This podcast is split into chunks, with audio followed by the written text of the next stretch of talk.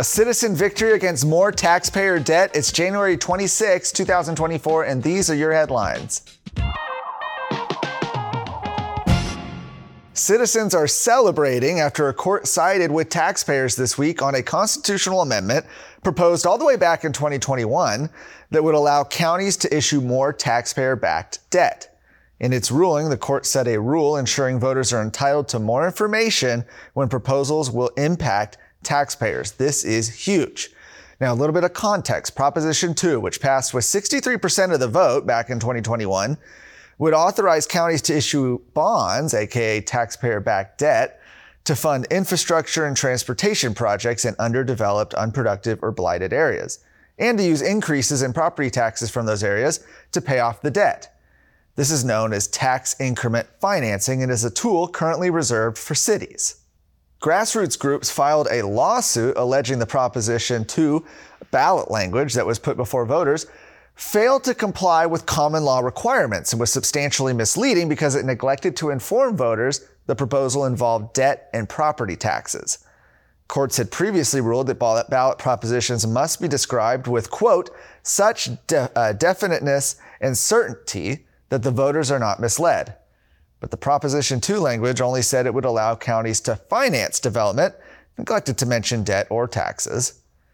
In 2011, voters defeated an identical proposition when the state used proper ballot language that discussed the impact the proposal would have on taxpayers.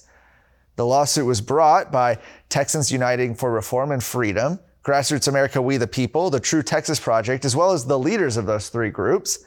While a lower court sided with those organizations, the state appealed the decision, leading to a hearing in the 7th District Court of Appeals in Amarillo earlier this month. We were there. We reported live from Amarillo.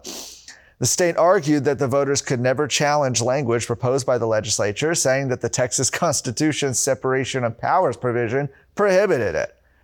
While a decision wasn't expected for months, on Thursday evening, last night, the Court of Appeals issued an opinion siding with taxpayers against the amendment. Now, the Proposition 2 ballot language approved by voters stated a constitutional amendment authorizing a county to finance the development or redevelopment of transportation or infrastructure in unproductive, underdeveloped, or blighted areas in the county. In its opinion, the court noted that that language was misleading. They said, as can be seen, nothing was said about how the development or redevelopment of transportation or infrastructure would be financed or who would fund it. Hidden from view was the ultimate responsibility for payment and its positioning over the voter's head like the sword of Damocles. The opinion went on, it gets better, to quote songs by the Beatles and Johnny Cash. They said, whether it be taxation without representation, or should 5% appear too small, be thankful I don't take it all, or there goes the shirt off my back, or I'm paying taxes, but what am I buying? Each exemplifies the perennial interest of the citizenry in protecting the fruits of their labor, from expropriation by the government. No doubt a component of a constitutional amendment enabling the government to further appropriate money from one's pocket would be a chief feature of the proposal. It matters not whether the appropriation is certain or a likelihood, the risk of additional loss made possible by adoption of the amendment remains, and it is a risk of historical and prime interest to the voting public. But the Court of Appeal, siding with the lower court, the Attorney General's office must now decide whether they will once again appeal the case to the Texas Supreme Court. It's happened again. Another state lawmaker has been caught portraying a false endorsement on their campaign material. Uh, on his campaign website's endorsements page, State Representative Drew Darby touts the endorsement of Governor Greg Abbott. Abbott, however, has endorsed against Darby in this election, instead supporting his challenger, Stormy Bradley. Instead, the quote comes from Abbott's endorsement of Darby back in 2022. Now, after Darby voted with Democrats against a school choice proposal, Abbott endorsed against him, as he has with several incumbent Republicans who opposed his top legislative priority, that is, school choice. If this sounds familiar, Darby's not the only member who has used dated endorsements in their campaign material. State Representative Glenn Rogers was recently exposed as having multiple fake endorsements listed on his campaign website. After Texas Scorecard reported on the situation, Rogers took down his endorsements page. Texas Scorecard had notified Darby of the old endorsement page earlier this month, but no change has been made. And as of publishing, the endorsement is still standing. He's not commented on the endorsement.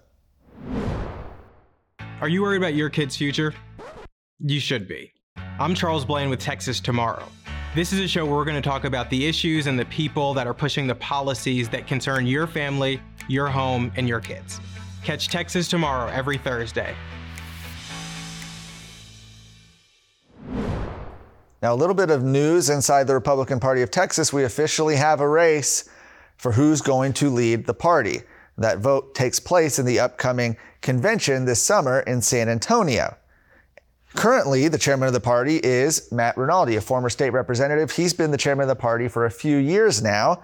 He was reelected by delegates when he was unopposed during the last convention in, I guess that would have been 2022.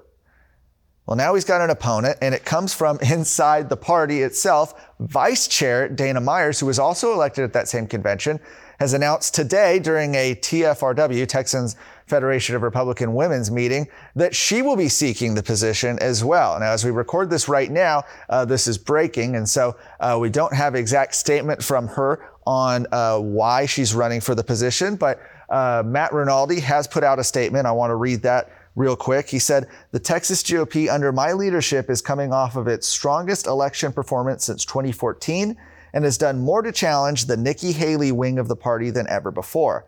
There are some people that want the party to revert back to being nothing more than a cheerleading society for the elected class. The grassroots won't let that happen. Now, it remains to be seen now that Vice Chair Dana Myers apparently will be giving up her vice chair position. Who else went to the race to fill her spot and become vice chair? These are all questions that will be decided at, as I mentioned, the upcoming Republican Party of Texas convention. That'll take place in San Antonio this summer, where you'll have the chair, the vice chair, as well as members of the state Republican Executive Committee voted on the party platform approved and legislative priorities determined. A lot's going to happen. Texas scorecard is going to be there. That's this summer in San Antonio. You can check out more of today's stories at texasscorecard.com.